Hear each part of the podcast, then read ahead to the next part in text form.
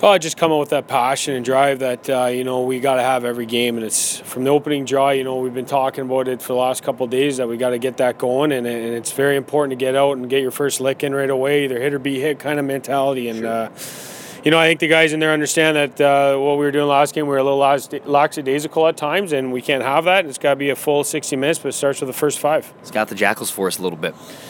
Oh, you know, it's a big physical team. I think they're leading the league in PIMS, and they're a team that likes to be physical and definitely push the pace a bit. They're they got some very talented guys both up front and on the back end, and, and they got a lot of guys that can move the puck really well. So it's going to be a very tough battle tonight. Uh, they're uh, they're fifth in the conference, for, and it's not a surprise that uh, the guys they have in that lineup can definitely do the job. So mm-hmm. we're going to have to shut them down. In terms of the physicality, how tough is it in a game where you know they're going to be trying to ramp things up uh, and maybe get under your skin a little bit to not take the bad penalties?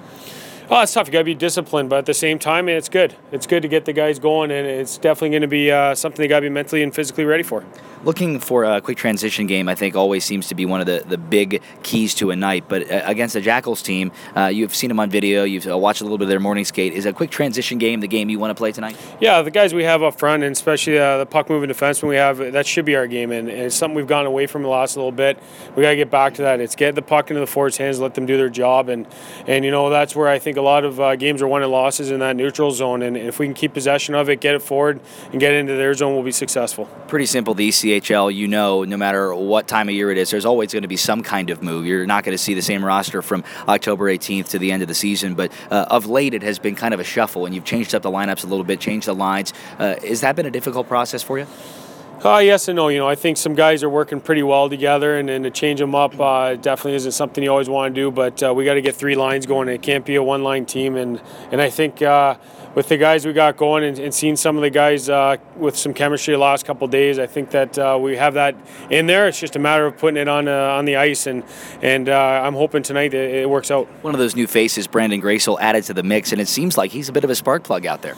Yeah, no, definitely. Uh, Gracie's a great kid on and off the ice. He, he brings a lot of energy, and uh, he's definitely a high skilled kid that works hard in both ends, which is great to see. You know, he's he's a guy that he's shown it in college, and being his first year, he plays more like a you know third, fourth year kind of guy, which I like to see, and he's in he's very uh, in tune on what his game is, and, and it's something that we need here. A tenth forward position sometimes gets overlooked, but it seems like over the last few nights, the tenth forward position has come up with some big plays. I think back to the Gwinnett game, Tom Serratori, who was in, uh, I'm not sure if he was a tenth forward that night, but was in the action tonight. He's a tenth. Uh, talk a little bit about what he brings to the club. Well, you know that tenth forward spot is uh, not really a tenth forward in the ECHL. You only have ten guys, so you need everybody going. And, and with Tom Serratori, he's a kid that maybe isn't overly the biggest guy you'll see on the ice, but he hits like he's 6 mm-hmm. foot six, and uh, you know he's showing it from game in and game out. He's a kid that works very very hard, and he does everything the right way. He's a very much a blue collar kid, and, and it's something that I I really like to see. I like those kind of guys, and I like the way he plays the game. He's a very honest player, and he plays uh, with a lot of heart and a lot of balls. So it's great to see. And you know, yeah, maybe on on the page he's a he's not as the tenth forward, but in my heart I don't think he is, and I know what he can bring, and he'll be playing a ton tonight. Looking inside your blue line, what adjustments are made to the D zone tonight? Oh, we just got to be smarter in front, and I think uh, we got to start. We got to start getting guys out of the way. You know, uh, Robbie can see the game, and, and Brits can see the game very well. And if they see the puck, they'll be able to make the save. But uh, we got to start clearing guys out, and we got some big defensemen back there that got to be a little more gritty, a little bit more mean in front. It's too easy for some of these guys. And it's something we're definitely preaching is that you know either box them out, or if that puck comes through, they got to be on their on their butt in front. So. Uh, you know, we're going to stay on them about it, and we're hoping that they can make those adjustments. I know they all have it in there. They just got to do it consistently.